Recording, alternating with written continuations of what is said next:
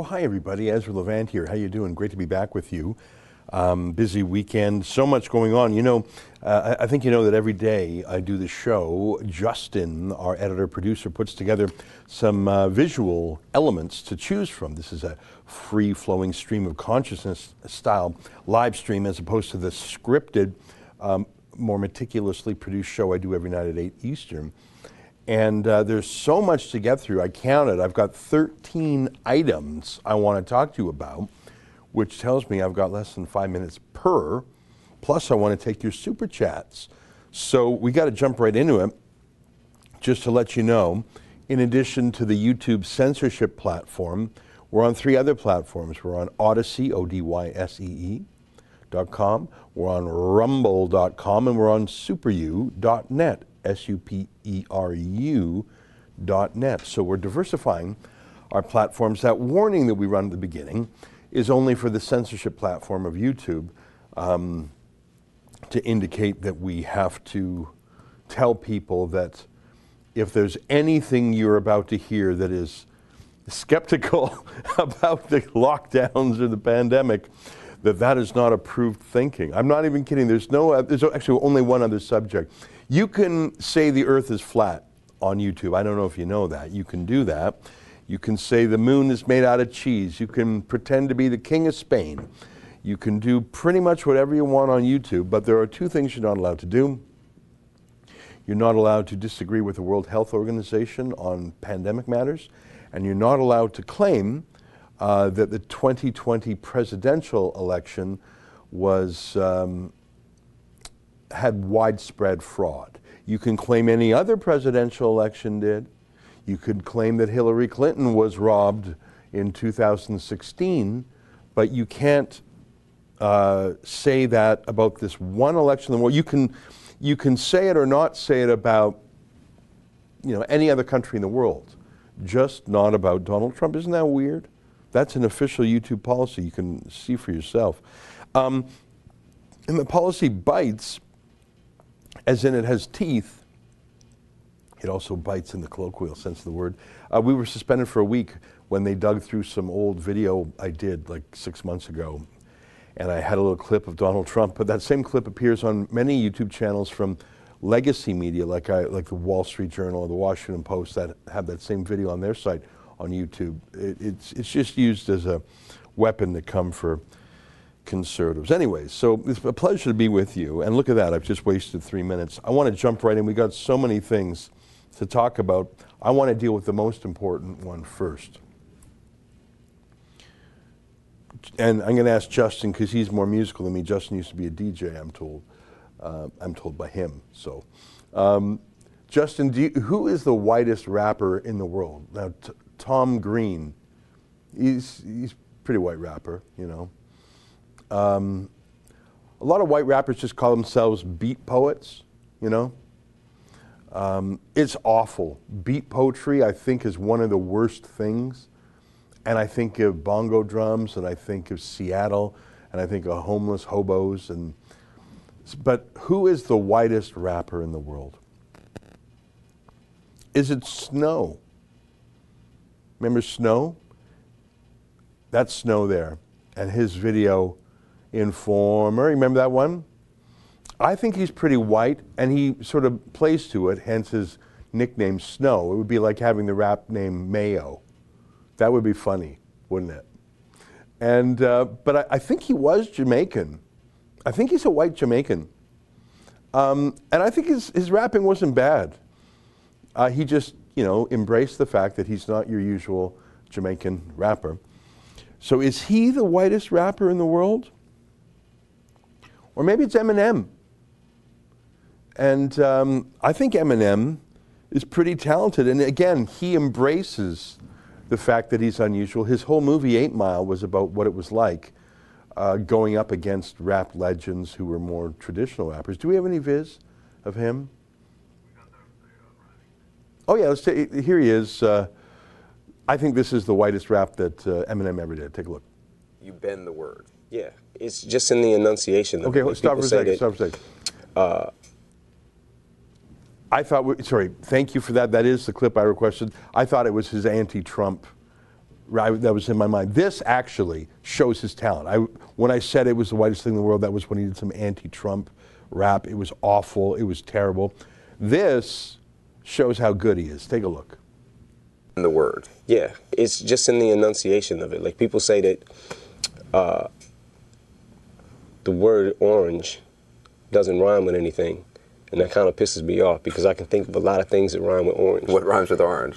If you're looking, if you're taking, if you're taking the word at face value, and you just say orange, nothing is going to rhyme with it exactly. If you enunciate it and you make it like more than one syllable, mm-hmm.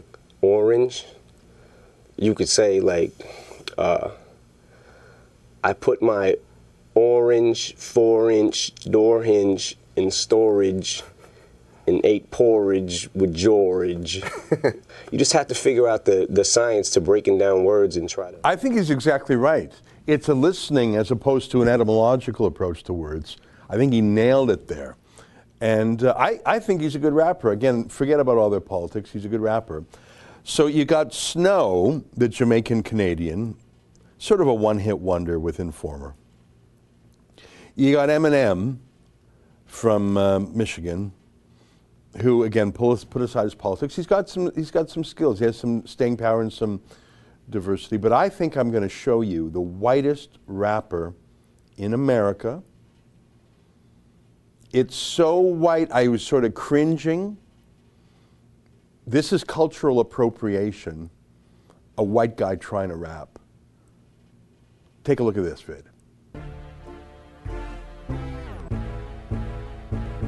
You finna online date chat, find a mate chat, open up BOK ass, okay yeah, profile picture looking tight chat, nice chat, got your bio reading right chat, precise chat, but before you find a date chat, you gotta wait chat, gotta go vaccinate chat, get it straight chat. Girl, you look good, want you vax that thing up. You's a handsome young brother, want you vax that thing up. Dating real life, you need to vax that thing up. Feeling freaky all night, you need to vax that thing up. Girl, you look good, want you vax that thing up. You's a handsome young brother, want you vax that thing up. Dating real life, you need to vax that thing up. Feeling freaky. You need to vax that thing up.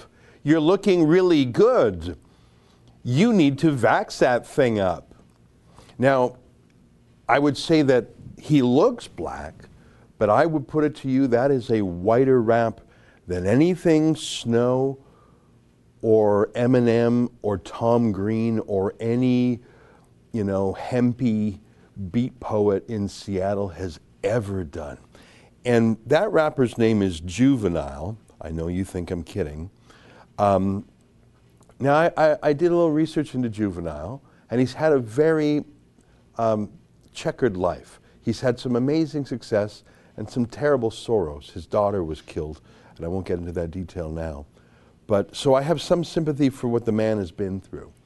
But I think it's turned him into someone who just needs to make money to pay some terrible bills.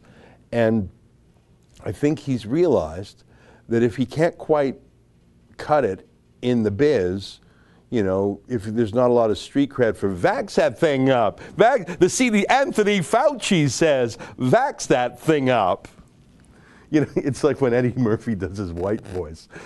Anthony Fauci says, vax that thing up. Um, I think Juvenile has realized that he can't compete with uh, you know, the hot rappers out there. So maybe he can just get gigs from the CDC or from the Democratic Party. And it's not cool. And like I say, he will be known as, uh, you know, Little Dicky has more soul than Juvenile. You know Little Dicky? Um, and if you think I'm kidding, if you think I'm being mean, check out this video during last year's presidential cycle with Juvenile and Tom Steyer. Take a look.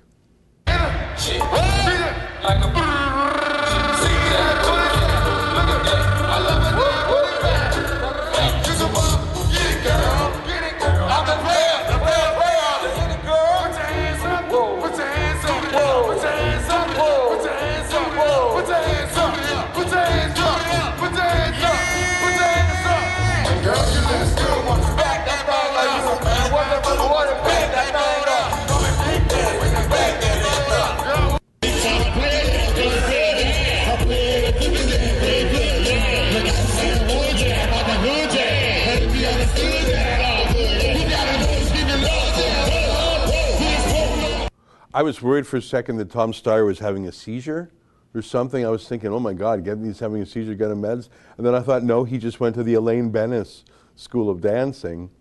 But um, would you agree with me that Tom Steyer, who is so white he's pink, would you agree with me that Tom Steyer has more soul than Juvenile and his raps?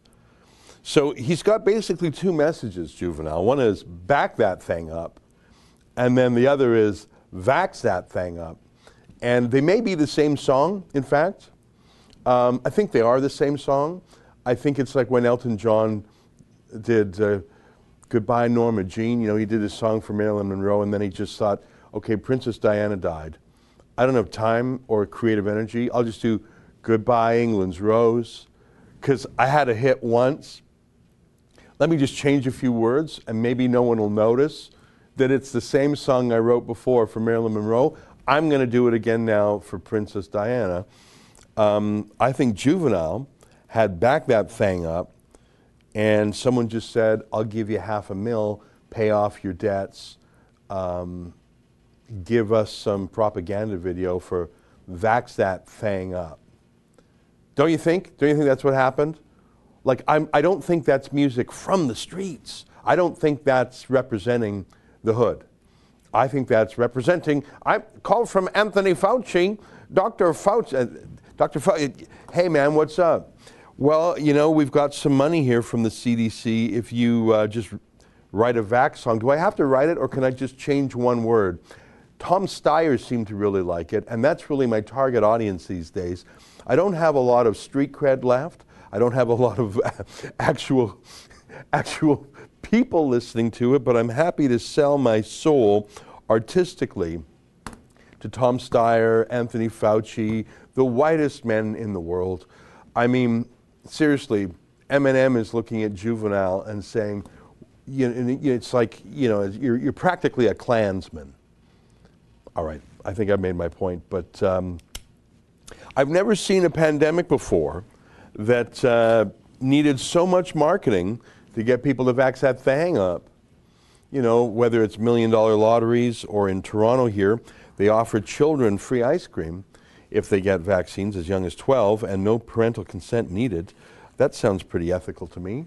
Offering children an experimental med, no parental consent um, in return for ice cream. That sounds like it ticks all the boxes on the ethics test, doesn't it? Oh my God. Well, that's um, juvenile. I'm going to make that my ringtone and uh, just, I mean, that, that's as edgy as I get. Vax that thing up. You know, I, I, uh, I've been on this three month Kanye bender, everything he's ever sung, every, and, and that's, got, that's opened other doors for me. I really enjoyed Jay Z's story of OJ. Do you know that one? That's pre- I don't even think you're allowed to listen to that if you're not black. Like there's this one powerful line: "I'm not black. I'm OJ." Okay, and it's uh, it's a very, you know, it's a very interesting song by Jay Z. They talk about the Jews in it uh, very carefully. Jay Z talks about the Jews. I like that song, the story of OJ. That's black music. I think. Um, White guys like me can like it. But I think that song by Juvenile, I think, I think that is probably the whitest sound I've ever heard. That's, um, that's like Lawrence Welk for those who were born in the 20th century. All right, I'm going to stop talking about musical taste because everyone has their own. Um, by the way, if Juvenile didn't persuade you, like if that video didn't persuade you, maybe you need, like if that wasn't just absolutely peer pressure, I want to be as cool as Juvenile and Tom Steyer. So you've persuaded, if that didn't, CNN has an idea. Uh, life should be harder and harder and harder on you if you don't take the carrot of Juvenile remaking one of his songs for a half mil payday. Um, maybe we'll just punish you till you take it. Here, take a look. Think this really depends on what it is that we do at this point. So now we have this Delta variant that is much more contagious. Because it's more contagious, it's going to be even harder for us to reach herd immunity. We're going to have to vaccinate an even higher proportion of people to get there. What happens then if we end up having another variant developing that's even more contagious, that could cause more disease, that could evade the protection of our immune system?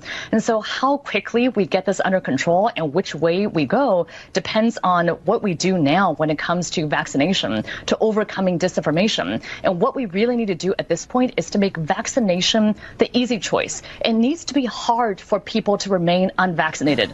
Right now, it's kind of the opposite. It's fine. I mean, it's easy if you're unvaccinated. You can do everything you want to do anyway. But at some point, these mandates by workplaces, by schools, I think it will be important to say, hey, you can opt out, but if you want to opt out, you have to sign these forms. You have to get twice weekly testing. Basically, we need to make getting vaccinated the easy choice. That is what it's going to take for us to actually end the pandemic.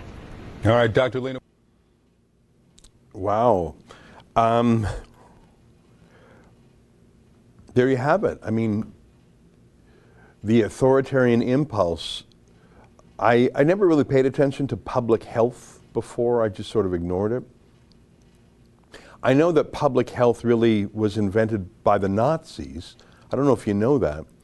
Um, the Nazi War on Cancer was a famous book. Can you just throw that up on Amazon? I, re- I read this book about 10 years ago. I think I might have shown it to you before. The Nazi War on Cancer. Um, fascinating. Hitler took the position that your body belonged to the state. Yeah, look at that. The Nazi War on Cancer. Can you pump that up? Let me see if I can read that a little bit collaboration in the Holocaust, murderous and torturous medical experiments, the euthanasia of hundreds of thousands of people with mental or physical disabilities, widespread sterilization of the unfit. Nazi doctors committed these and countless other atrocities as part of Hitler's warped quest to create a German master race. Robert Proctor recently made the explosive discovery, however, that Nazi Germany was also decades ahead of other countries in promoting health reforms that we today regard as progressive and socially responsible. Most startling, Nazi scientists were the first to definitively link lung cancer and cigarette smoking. Proctor explores the controversial and troubling questions that such findings raise were the Nazis more complex morally than we thought? Can good science come from an evil regime? What might this reveal about health activism in our own society? Proctor argues that we must view Hitler's Germany more subtly than we have in the past, but he also concludes that the Nazis' forward looking health activism ultimately came from the same twisted root as their medical crimes the idea of a sanitary ra- ra- racial utopia reserved exclusively for pure and healthy Germans. I'm not going to read any more uh, from there, but I wonder if it's possible. Um, can you get me some? Can you go into Google and find the images because they have public health posters? I should do a show on this. They have public health posters from Nazi Germany. You know, Germany, I think, was the first place in the world that had a well, listen, King James II, I guess, had the first anti smoking edict called Counterblast to Tobacco. He wrote that 400 years ago. Um, he called it hateful to the eye, offensive to the nose. He didn't ban it, of course, he just taxed it. Tobacco, yeah, look at that. Nicht er sie, sie frischstein. Yeah, I, I, forgive me, I, I, I don't even know what that means. But this is some, yeah, give me, give me some more. There's one, you know, I learned that the word, you know the word um, cancer is in Germany? Krebs, crab. That's, you know, the cancer, the, the, the astrological symbol for cancer is a crab. That's what they call, I think that's what they call cancer in, in German. I learned that from this book. Um, other than this book 10 years ago that I read, I have not thought about public health until a year and a half ago. And we see that authoritarian instinct, that authoritarian impulse. You know, if can you find a couple more posters? Because there's there's some that say, Your body belongs to the state, your body belongs to the Fuhrer. I don't know if you can find that, and that's the English translation. I'm sorry, I don't remember the German. But, uh, if, but maybe if you just Google Nazi war and cancer and click image search, you can find some. And they also show that Aryan, good Aryans drink, um, don't drink, or they only drink beer, whereas uh, those evil Jews drink um, hard liquor or something, or communists drink liquor. Like they were making it about if you want to be a pure Aryan, you have to follow our, our rules.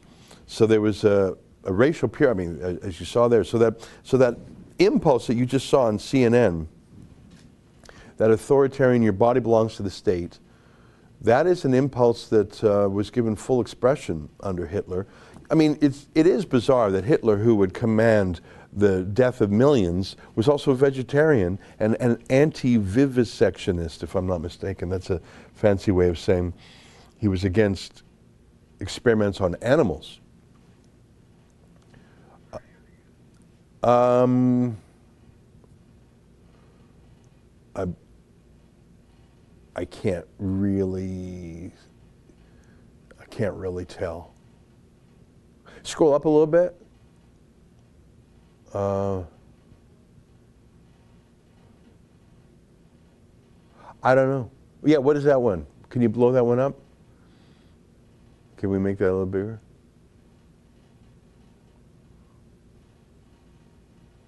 I think that might have been one that compared the two. Anyhow, you take my meaning. It's just a little creepy to see it in 2021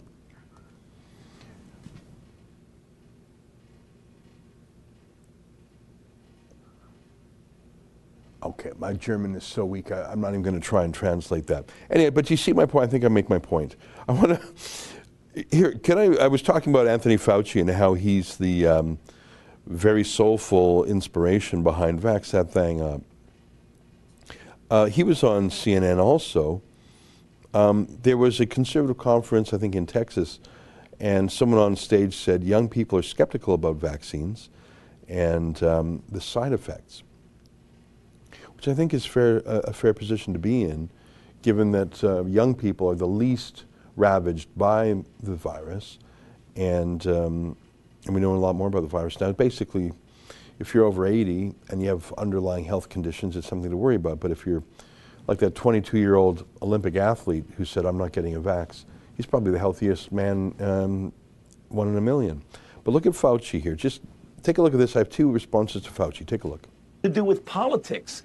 It's a public health issue. It doesn't matter who you are. The virus doesn't know whether you're a Democrat, a Republican, or an independent. For sure, we know that. And yet, there is that divide of people wanting to get vaccinated and not wanting to get vaccinated, which is really unfortunate because it's losing lives. The um, conservative political conference, CPAC, uh, is going on this weekend. I want to play for you a clip of one of the speakers from that event yesterday.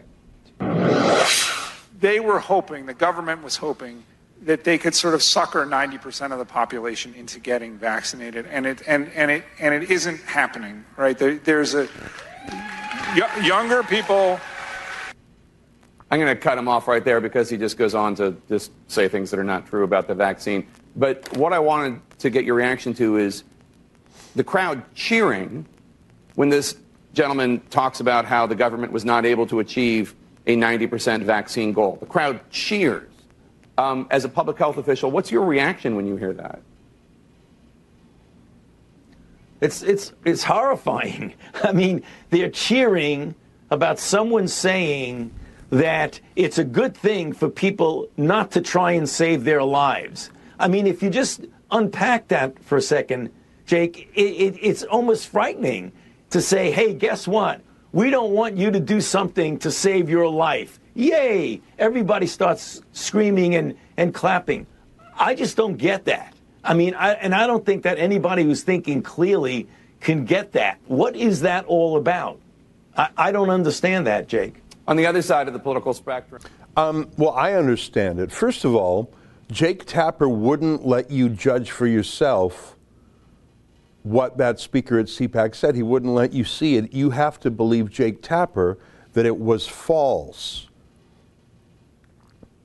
because everything CNN has said about the vaccine has been completely true.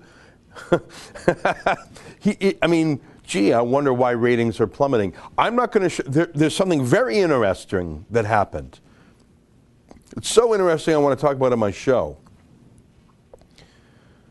But I'm not going to let you see it for yourself. You have to take my filtered view of it because I don't trust you.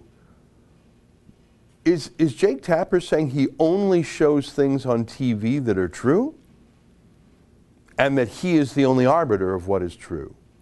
Really? He's a he's a expert on so many subjects.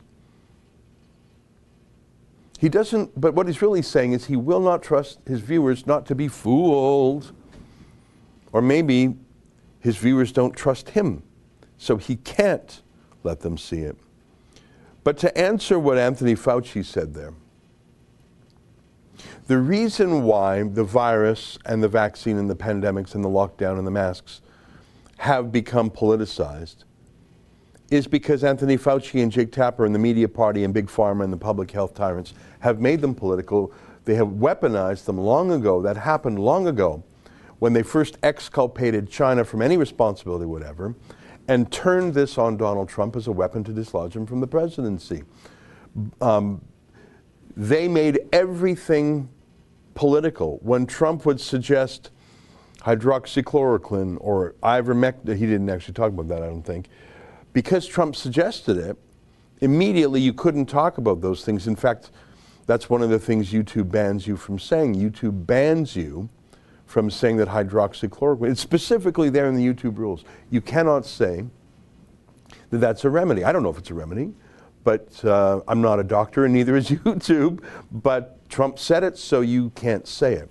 So for a year and a half, Anthony Fauci, Jake Tapper, the media party, Big Pharma, YouTube, etc., has politicized the pandemic. And now they're wondering, why are you guys treating this like it's so political? Because you made it political, buddy.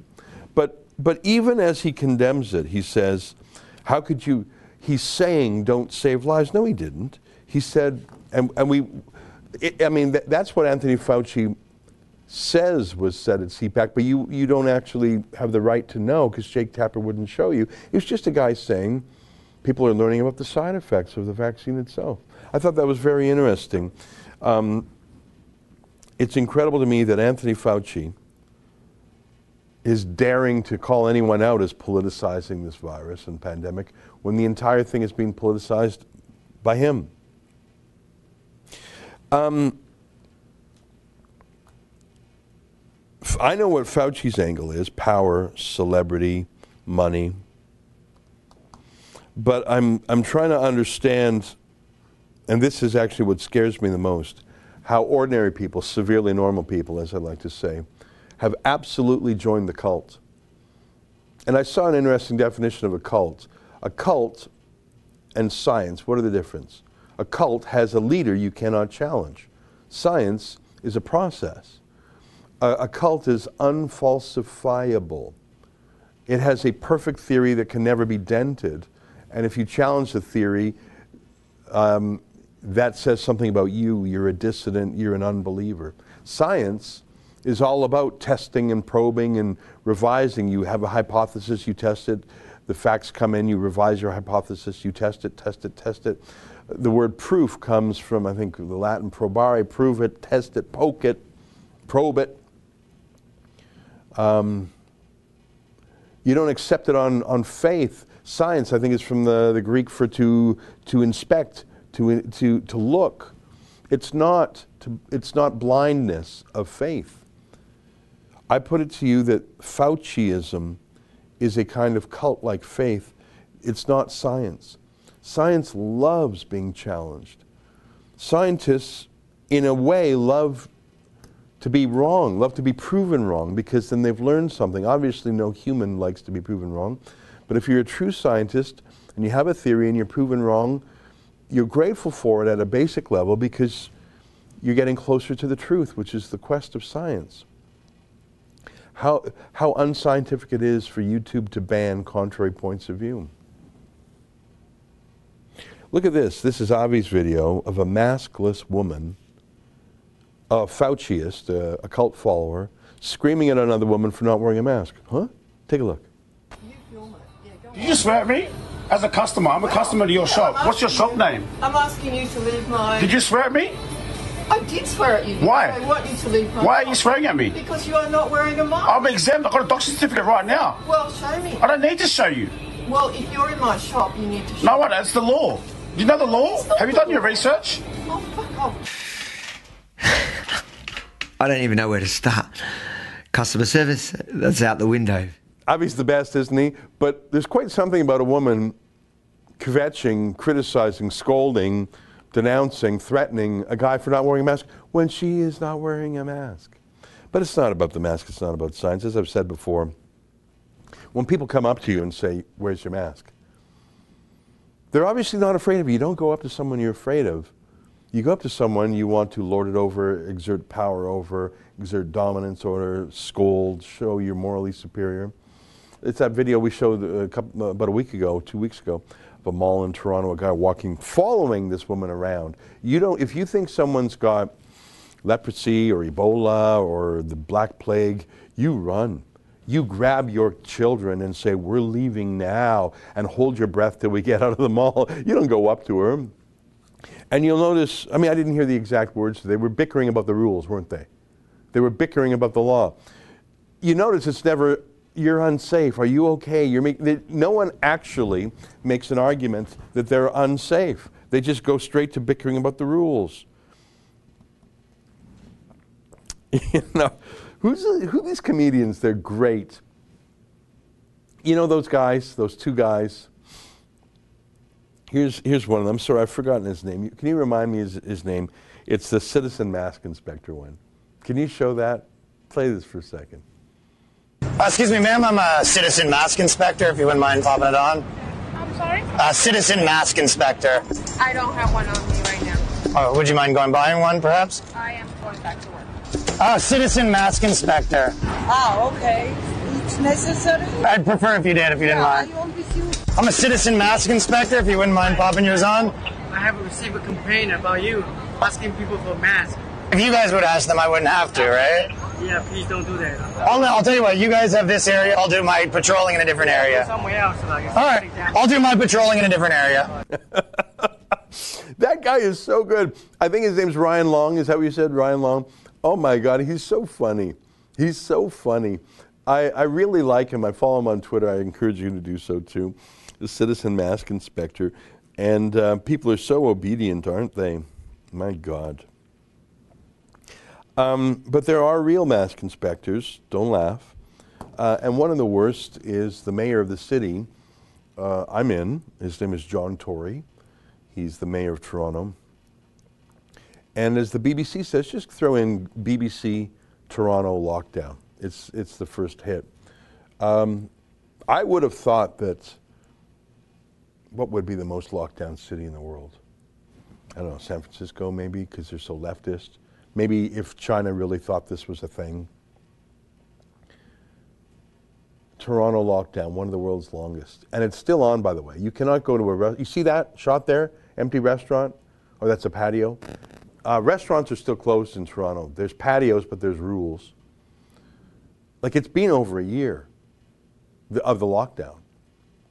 I don't know if there's any city in the world where the restaurants are closed. Do, have you? Do you know that? You're two other cities somewhere in the world. I haven't heard of them. Like I, I was looking at some of the um, the the football, the soccer uh, stuff in the UK, and just tons of people there. And I think America is pretty much done. I was in Alberta on the weekend, and everything was just fully open. I, uh, I walked into the hotel. The, the, the fella at the door actually knew me and said, hello, Mr. Levant.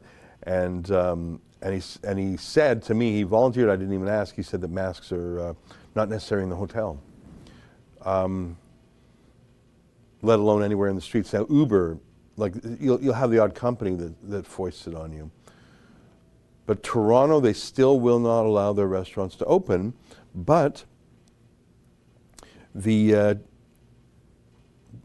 terrible mayor, and I always want to say he's the worst mayor in Canada, but then someone just comes up with another counterpoint, and I think, oh my God, you're right.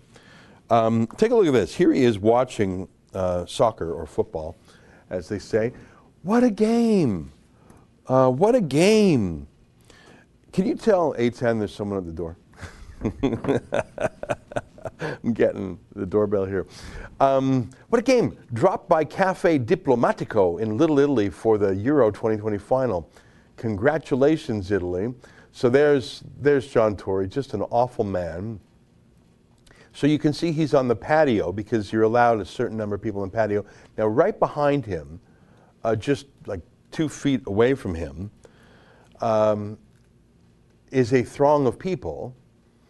And we know that John Tory knows this because they were right around him, they were cheering, he saw them, and he put them in his official photo. Now, I should tell you that that's not allowed. There are rules against public gatherings like that.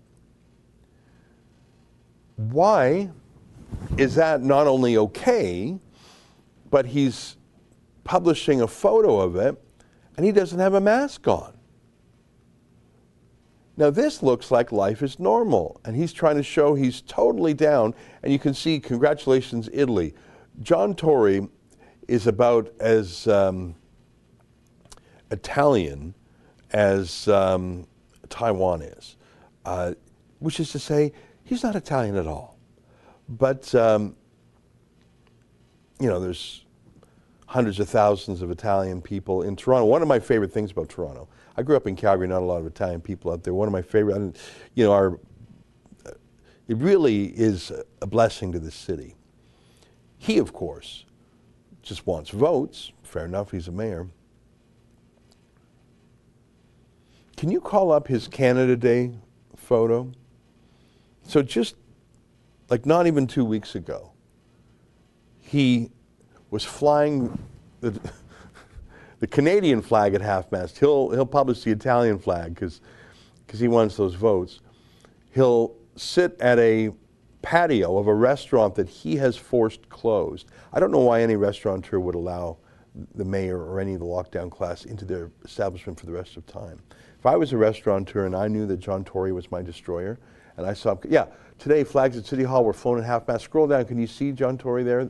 Okay, maybe not that one, but um, he's not in the photo. Show me the 4th of July picture. So on the 1st of July, he shows he's flying the, the Canadian flag at half mast. On the 4th of July, he's flying the American flag right up to the top of the flagpole, but he's wearing a mask, is what I'm trying to show. Maybe um, yeah, so if you can zoom in there, I don't know why he's not in that first one. So today the flag of the United States of America is raised at City Hall for Independence Day, wishing a great day to everyone celebrating 4th of July. So it's at the top of the flagpole, not half-mast. Um, he's got his mask on, uh, even though there's no one within 100 feet of him. But um, there he was watching the, the soccer game, absolutely jam packed streets, no mask on. The rules have not changed. They have not changed for public gatherings. It's almost like he's uh, it's almost like he's applying the rules differently based on the politics of the moment. It's almost like it's got nothing to do with science or, or medicine or, or epidemiology or, or anything other than who he's courting and who he's not. Um, one of my favorite news networks, as you know, is called GB News. It's a new station out of the United Kingdom. I have their app on my phone. It's free to watch. Oh my God, it's so good. I think I showed you Neil Oliver's uh, extended essay the other day on vaxing children. It was the most powerful statement I've ever heard on the subject. Well, Neil Oliver is back. He's, he's got that lovely Scot- Scottish brogue. I didn't do a good job there. And um, he's talking this time about vaccine passports. Let's listen to some of that. For millions of us, the vaccine has seemed to be the right thing to do. That's fine. But it's easy to do something we want to do when we want to do it. When our choice happens to coincide with what's required by the government, then bully for us, for now. What happens, though, if our freedom to go to the pub or get on a train is made conditional upon us doing something we finally don't want to do? something we believe is the wrong thing to do for whatever reason. It seems to me that it's like deciding if the price of a commodity is fair while you've got plenty of money. What about the person who, for deeply held personal reasons, finds a price too high to pay or just doesn't have the money? If each of us waits until that point, then all of us are lost. Because as sure as eggs is eggs, the day will come when the price demanded for freedom is finally too high, a price we cannot afford to pay. And complaints and protests made then will surely fall on deaf ears. If freedom to get on a bus or go out to earn a living comes with a condition like submitting to a medical procedure, then by definition it is not freedom. If we wait and keep quiet and do nothing until such time as the condition affects us directly, if we remain silent and look the other way while others are left wanting, if we wait until that price is finally more than we can afford, then it's too late. The time to defend freedom is while you can still afford it, when the unaffordable price is being demanded from someone else, even someone whose thinking and choices we don't approve of. That is, in my mind, the acid test that demonstrates whether or not we believe in freedom Civilised society must demand rights for people we don't like as well as those we do. We have to stand up for the rights of others while we still think that we ourselves are okay.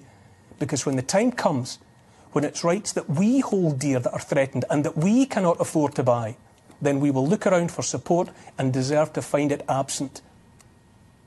This is not a game, this is real life happening right now to real people.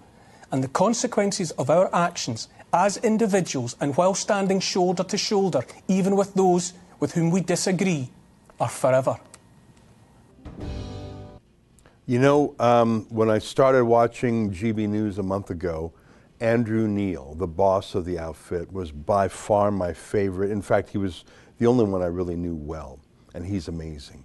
But this Neil Oliver, who I only met, so to speak, the first night of the broadcast, is so thoughtful and powerful. I love how he wields the English language. In his last video, he said, as the, the large print giveth and the fine print taketh away. That's just a wonderful turn of phrase. I had not heard the idiom, sure as eggs is eggs. So there's little, there's little twists like that that hook me. Obviously, his passionate delivery, but it's his substance that really is so powerful he combines his uh, emotional uh, arguments with factual, logical arguments in a way that I think is very rare. And I would have to say that Neil Oliver is now my favorite presenter on GB News, and I encourage you to watch it. I have no affiliation with them, um, but especially Neil Oliver, I think is such a great, he marshals the English language in a way that is rarely done. And I find him very powerful and convincing. Um,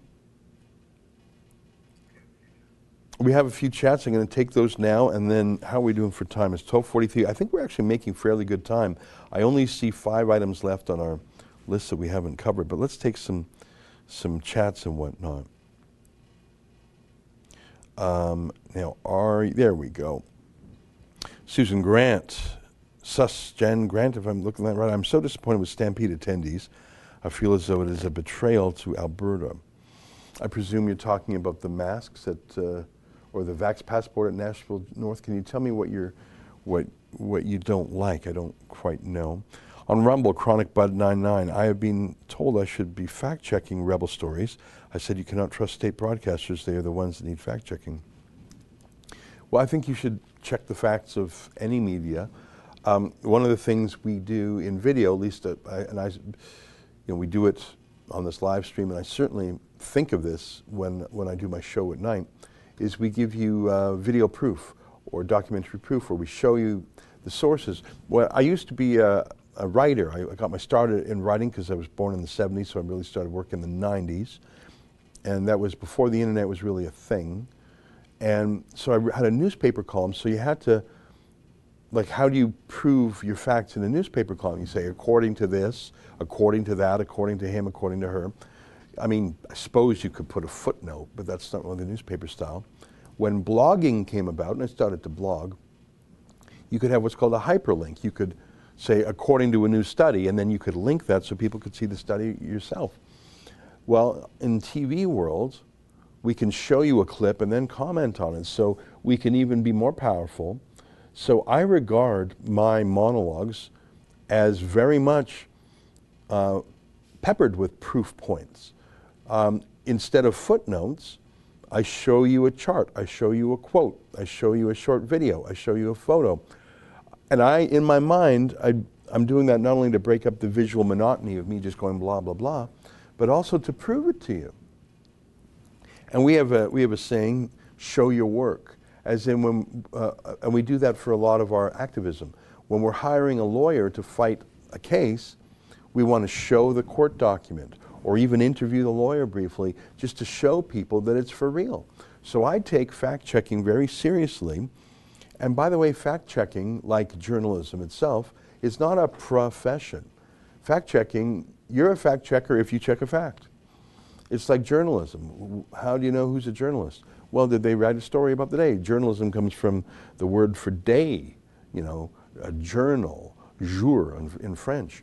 Um, if you capture and uh, the news of the day, you're a journalist.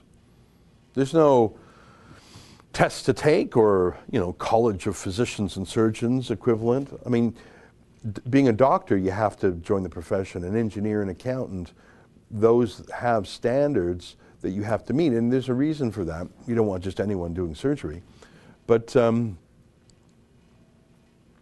no, fact checkers. You're the fact checker, boss. You're your own fact checker. You have to be. And anyone who calls himself a professional fact checker, really, what's that? Other than a journalist who's typically holding other journalists to account instead of holding power to account. Hyperchat 1. Is Tory like Zelig? That's from Aquaskies. Is Tory like Zelig? The movie Zelig. That's a good movie. Um, it was about a Woody Allen character who physically started to identify with whomever he was with. So if he was with a fat person, he would get fatter. A thin if he was in a Jewish neighborhood, he would suddenly have a big uh, Jewish hat or whatnot. And it was sort of a funny movie about a chameleon-like person named Zelig who had this medical condition. It, you know, it wasn't rip-roaringly funny, but um, I think all politicians are a little bit like that, uh, a little bit chameleon-like. I don't mind a guy like I mean I know the old saying I think it was Rudy Giuliani who said when you run for mayor of New York and it's probably a little bit different now because this was a generation ago. He said you have to you have to have foreign policy when you're running for New York because people care about the three I's he said. Ireland Israel and Italy. That's what he said. And I thought well that's easy to remember because there's so many Italians they want to know what you think about certain things about Italy. There's so many Jews they want to know you know, what you think about Israel. And then the Irish, there's a very large Irish population there. So, you know, Rudy, Rudy Giuliani, who I really like, said you got, and, and so yes, of course every politician is a little bit of a chameleon, you know. You go to an Irish event, maybe you're wearing a green tie that you wouldn't do if you were, you know, and so sure, I, am not knocking John Tory for being a booster of Italy. I, I like Italy too. I, I'm knocking him for being um, so capricious and whimsical and unbound by the rule of law with his views on masks and gatherings. And by the way, uh, I wish everyone could be as free as he was that day, um, no masks, and with a ton of people celebrating life. Um, he'll snap back into lockdown mode as soon as his photo op is done. That's my beef with him. Super You, Donald Best. What happened to the feminist mantra, my body, my choice? Apparently it doesn't apply to vax. Oh, exactly. Keep your laws off my body. It's between a, a woman, God, and her doctor. Yeah, that's all thrown out the window. Pro-choicers never really meant it, did they? Um, Thomas uh, chips in 25 library. Thank you very much. Appreciate it. Okay, um, let's just check the clock. It's 1249. I want to shift gears a little bit. Um, I saw an ad for a political candidate in Arizona, and um, I don't know if this candidate has uh, has a strong chance. This candidate, I was aware of him before because I'm interested in Peter Thiel, the um, liberty-oriented, freedom-oriented tech uh, billionaire. He was um, one of the founders of PayPal. He was the first outside investor in Facebook. He's with other uh, tech companies I don't really understand, but he's, he's freedom oriented. He's written some great books. I've, I've heard him speak. Um, he actually moved from Silicon Valley to LA to get away from the groupthink in that town. I think he's the only tech guy who was actually sort of chummy with Trump, and he was marginalized for that. So one of his allies or colleagues is named Blake Masters, and I, and I sort of followed him online, and I was sort of surprised to hear that uh, he was running for the U.S. Senate, which is a pretty big jump. Um, and I think he's an excellent communicator. I, I like this video a lot and he'll obviously have no shortage of money at his disposal. I don't know if that's enough to win. I don't know Arizona politics well, but I want to show you this campaign ad, which I think was just released today. And uh, it just really speaks to me. There's so many parts of this that I think are just perfect. Can I show it to you? Here's Blake Masters, who's running for the Arizona, uh, for, for, he wants to be the senator for Arizona. Take a look.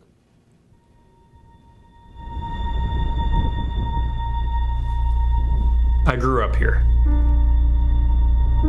One of my earliest memories is hiking in the Sonoran Desert with my dad. In some ways, my life hasn't changed all that much since then. I met my wife, Catherine, here in Tucson, in middle school. Now we have three boys of our own, and we go on those same hikes together. But there's one big thing that does change when you grow up and have kids you no longer take things for granted. Now, the country I grew up in was optimistic. People thought all you had to do was go to school and work hard. You'd be able to buy a house and raise a family. But it hasn't worked out that way.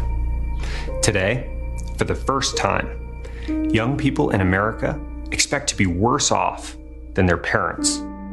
Our leaders have shipped millions of jobs to China, and the internet which was supposed to give us an awesome future, is instead being used to shut us up.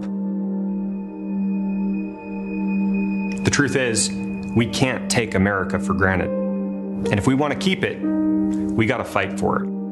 Because we are up against a media that lies to us, schools that teach our kids to hate our country, and corporations that have gotten so big, they think they're bigger than America. It's time to put this country first.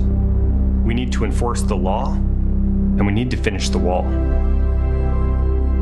We got to build an economy where you can afford to raise a family on one single income. And instead of pretending that we can somehow fix foreign countries, we got to take care of each other right here at home. My name is Blake Masters. I'm running to represent Arizona in the United States Senate. Because we've got a country to save, and we can't take it for granted. I hope you'll join me. There's so many things about that that I thought were so well spoken. Um, tough talk on China. Um, he's in the tech world, but he's really worried about censorship. I really appreciated how clearly he spoke.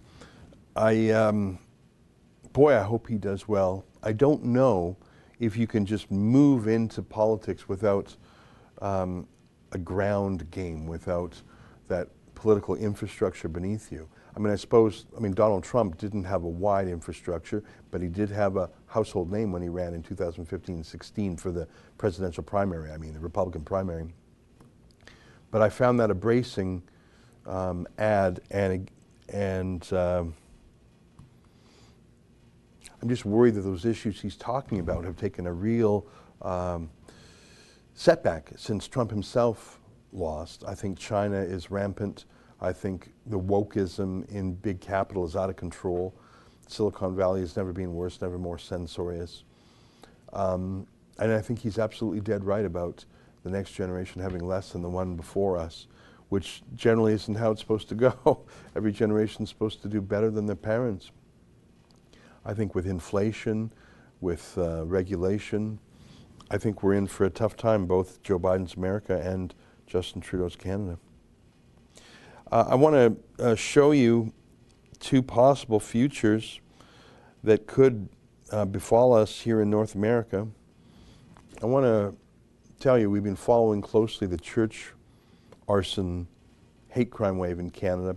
I don't know the number, it's well over 20 churches that have either been burned or otherwise vandalized. It's so often that it's almost not even making the news anymore, like just a small item. Uh, so there's a lot of violence, and police either don't care or can't be everywhere. Policing requires a general consensus by the population to follow the rules without the need for police. Um, other than that, you need a police state, a totalitarian state. If, you, if the people are not on side with the laws, the laws really are ineffective.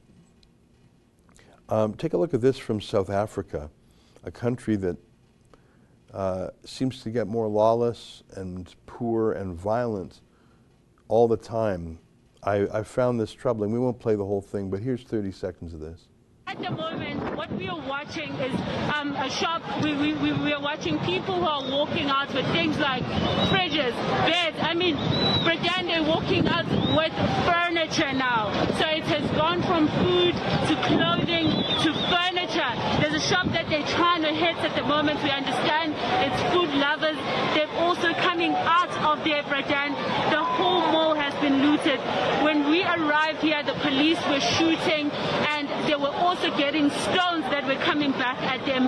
But now the police are actually just standing, also trying to get them out on the other side of the mall where there's um, normally the eatery side of the mall. That's where they've managed to get. So apparently, every single store in that mall was looted. That was in Soweto, um, which uh, I've never been there, but I understand it's a largely black community. So I think they were looting likely stores owned and operated by other black people. Complete lawlessness. What, what struck me about this was just how large the looting was. Again, how many police would it take to stop that? Dozens, maybe hundreds. And just just the totality of it, like just loot everything, just strip it down. And I'm not saying we're there yet, but there are some lawless parts of America. Um, San Francisco, for example. Was it Target that announced they're leaving there? Some big, some big box store said we're just shutting down in San Francisco. Not because they have pure looting like that, but because there's no prosecutions for thefts under a thousand bucks. Like the so it's, it's uh, it was Target. Is that what you're saying? Okay. They're closing at 7 p.m. Okay, I thought they were leaving. So I'll, I'll, have to look more into that. Maybe I was looking at a different headline. But I think that we're, in some American cities, the, the looting gets a free pass, and now in Canada, the church arsons get a free pass. Um, that's one possible future because if lawlessness and tearing down statues and burning things becomes uh, no longer taboo, it's the taboo, it's the fact that it's morally repugnant. That's what restrains most of us. We govern ourselves. The police are only there for those who don't govern themselves. But if, if it's no longer taboo to burn things, steal things, riot, well, then no number of police is enough to crack down, and the police will become the political enemy, which is happening in places like Portland and Seattle and St. Louis.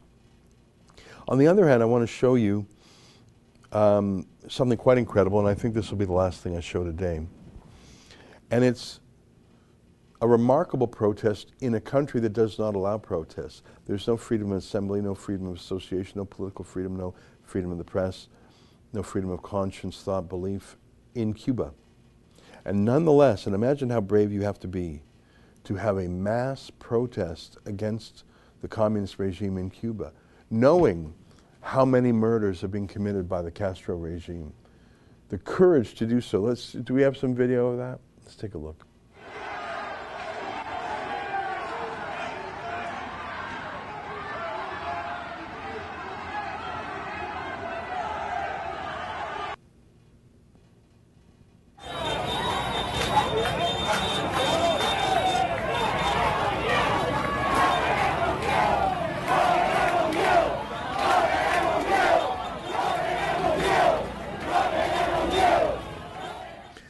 I I knew what they were saying there.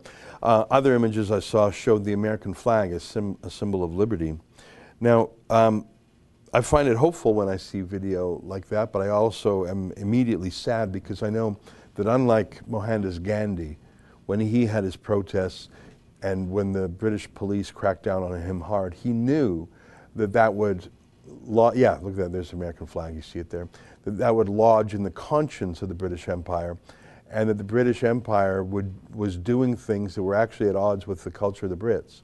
Not so in a Stalinist country like Cuba, where there's political autocracy and where violence is just day to day, you know, it doesn't raise an eyebrow. Sorry, do, sorry it doesn't um, prick the conscience of the dictatorship. The reason that dictatorship has been there for coming up on 70 years is precisely because they have no qualms about murdering or disappearing people. So I believe they're going to have the unhappy result that Tiananmen Square had.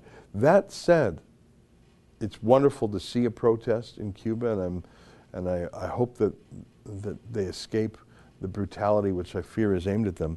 But watching the media party, do we have any viz of that, like the New York Times or, or Twitter itself? They were chanting against communism. They were holding the American flag.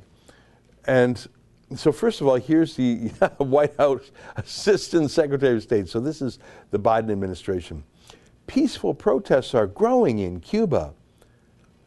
As the Cuban people exercise their right to peaceful assembly, to express concern about rising COVID cases, deaths, and medicine shortages, we commend the numerous efforts of the Cuban people mobilizing donations to help neighbors in need. Is that really what's going on? They, except they don't have the right to peaceful assembly there. And they weren't saying, we want vaccines. We want, they just weren't. This is the most bizarre thing. They were against the regime. This feels like it was written by the regime. And give me the New York Times if you can find it. Uh, sorry, I didn't send you the link, but everywhere you look in the media, they're saying these are protests against a lack of vax, or they're just protesting. There was one protesting against misery. I'm against misery. Down with misery. What, two, four, six, eight. We don't want no misery. We want we now we want to commiserate. Cuban. This is the New York Times, right? Cubans denounce misery. And oh my God! Look at this. The rallies, widely viewed as astonishing for a country that limits dissent, were set off by economic crises worsened by the pandemic. That may be true, but they're not denouncing mis- two, four, six, eight. We don't like to be unhappy. No misery. No, no, no misery. Maybe they should get um, Juvenile to do some rap, some really, really cool rap. Scroll down a bit. Can, is there anything we can read is it behind the paywall? Shouting freedom and other anti government slogans. Isn't that quite something? To the New York Times, I mean, I suppose that's true. In Cuba, the government is against freedom everywhere. Thousands of Cubans took to the streets in cities around the country on Sunday to protest food and medicine shortages in a remarkable eruption of discontent not seen in nearly 30 years. Thousands of people marched through San Antonio de los Baños, southwest of Havana, with videos streaming live on Facebook for nearly an hour before they suddenly disappeared. Thanks, Facebook. As the afternoon wore on, other videos appeared from demonstrations elsewhere, including Palma Soriano in the country's southeast. Hundreds of people also gathered in Havana, where a heavy police presence preceded the arrival. The people are dying of hunger, one woman shouted during a protest. Our children are dying of hunger. We're against misery. Down with misery. No, actually, I think they're against the communist regime. And I think the New York Times is still in love with Fidel Castro, as is Justin Trudeau. When last I checked, I should tell you that there was still no statement on the subject. Now, I could be wrong in the last couple hours from Joe Biden, Justin Trudeau, or Canada's so called conservative leader, Erin O'Toole. Well, I mean, listen, they want they, they're, they're upset with misery, so what's there to say, right? Hey, before I go, let me show you a video from Vancouver. Our reporter, Drea Humphrey, was um, invited, as were other media, to a, couple of press conferences hold, held by Justin Trudeau, and she very politely waited in line.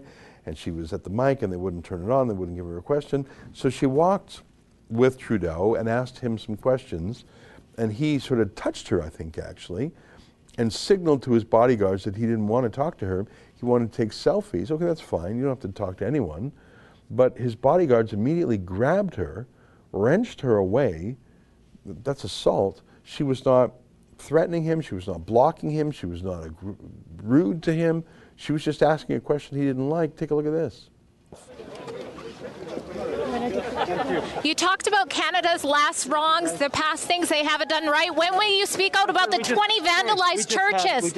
They're burning churches and vandalizing them, and you're not calling it a hate crime. That makes me sick. Hey, do you think if the CBC or CTV had a reporter grabbed and wrenched away from Trudeau because they were asking a question and he didn't like, do you think, do you think maybe that would be a bit of a national scandal? But you can see that was a trick question because when was the last time a journalist asked Trudeau a, a, a tough question?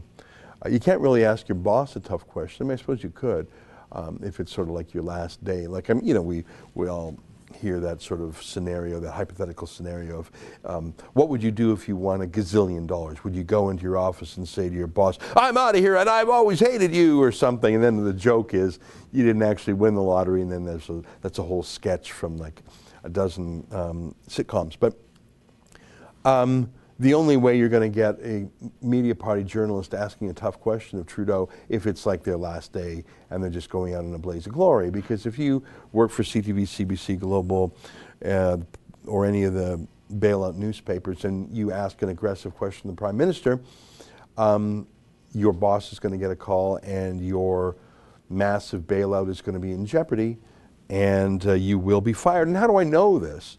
Because uh, it, this has been how it's always been. I don't know if you remember. Uh, back in the day when Jean Chrétien was the prime minister, a dictator named Suharto came to the University of British Columbia, came to Vancouver for a state trip. And Suharto was a terrible dictator. And so there were a number of protesters on the streets, uh, just holding up signs peacefully. There was nothing violent about it. It was just um, peaceful protests. And Suharto was uncomfortable with this. And Jean Chrétien, of course, was uncomfortable with it too. So he ordered, and this later came out in the what was called the APEC inquiry, because it was the APEC was the name of the meeting. That the Prime Minister's office ordered the RCMP to pepper spray people, to, to strip search people. It was a political punishment, but most importantly and most incredibly, they ordered the CBC to suspend a CBC journalist who was critical of them. His name is Terry Milewski. Terry Milewski did honest reporting on what was called spray peck. Now, Terry Milewski is, is an interesting and mixed bag kind of guy, but in that case, he was doing excellent journalism. He was specifically ordered off the story by the PMO, who called up the CBC, and Terry Milewski was suspended from reporting on it because Jean Chrétien didn't want him to. That's how it was a generation ago. Before all the newspapers were on the that that happened because the CBC is a state broadcaster, so it's just a phone call from one guy to the other guy. It was done. But now you've got all the newspapers on it too. So you're not going to see anyone in Canada ask that kind of a question to Trudeau. A, because they don't want to be manhandled, but B, because they'll be fired. Tell me anyone in the CBC who would ask that question. All right, it's 109. Pleasure to be with you today. I do want to show one last thing. Um, I, have seen the, uh, a little trailer for the next Bond movie, and this is some Bond villain talking about how we have to treat the internet like a virus. It's a really like, I think this guy's too typecast, like straight out of central casting Bond villain. What do you think? Do you think they should uh, hire someone else like, uh, I don't know, who's a hot actor right now who, um, who would be perfect for this role? Maybe like an evil, uh, who's that guy who did Sherlock Holmes? That British actor who's everywhere. Oh, I can't even remember my actors' names. But Benedict Cumberbatch, thank you. Who would be a better Bond villain, Benedict Cumberbatch or this low rent guy? Take a look. Masks are not sufficient. We need vaccines to immunize ourselves. The same is true for cyber attacks. Here too, we have to move from simple protection to immunization. We need to build IT infrastructures that have digital antibodies built in inherently to protect themselves. Must digital antibodies. We need to build IT that's vaccinated. He actually goes on there. I, I, don't don't worry about finding a longer clip. Now that my ham-fisted introduction didn't really work. That's not a Bond villain. That's Klaus Schwab. He's the boss of the World Economic Forum in Davos. He's the guy who's behind the the Great Reset. He's the guy who says you'll own nothing and you'll love it. He's the guy who believes in that we should be eating bugs and eating plant-based meat substitutes. He's the pro-China guy. He's the global warming guy. He's the carbon tax guy. He's the New World Order guy. This is all his language, by the way. I'm not insulting him, I'm describing him.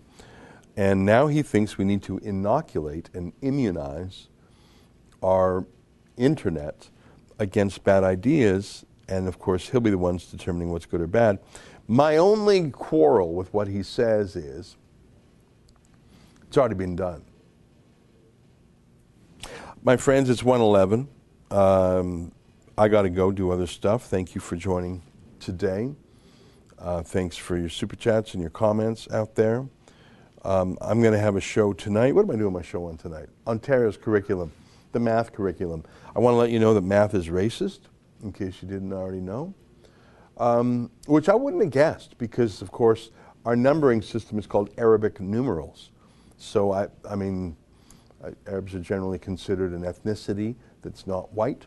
So, uh, if you're anti Arabic numerals, that it would be racist to be anti math. And so much of math was by the ancients. Um, I'm going to try and figure this all out. That'll be on my show at 8 p.m. Eastern tonight. Until then, Oh, really? I got some breaking news here that we might have some wider video. Is it me dancing? Is it me dancing? It, oh my God, let's take a look. Alone. Can you pump it up bigger?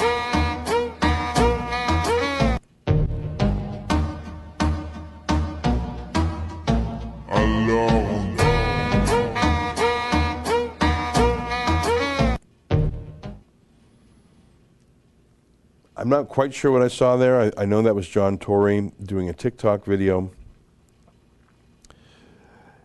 You know, um, sometimes it's funny. Like, there's some videos out there on the internet of like a really, really old guy with a cane, and then he surprises you by really busting a move, right?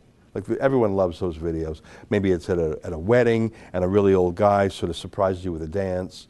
Um, like those are sort of cute and funny when they're naturally occurring videos, oh, he's got some moves. He must have been quite something in his day. But to see the whitest mayor try and do something cool and TikToky there, I don't know, maybe he's doing it for the irony, maybe he's doing it for the pity, the sympathy. Um, I wouldn't care normally, other than he's, I think, the worst mayor in Canada. But I will say that is whiter than juvenile saying, vax that thing up. I agree with you on that, Justin. I'm going to say goodbye now. Do we have a dog video? We do. Okay, bye, everybody. Here's a dog video curated by Justin. See you later. You have the dogs that love the water. And then you have the dogs that hate the water.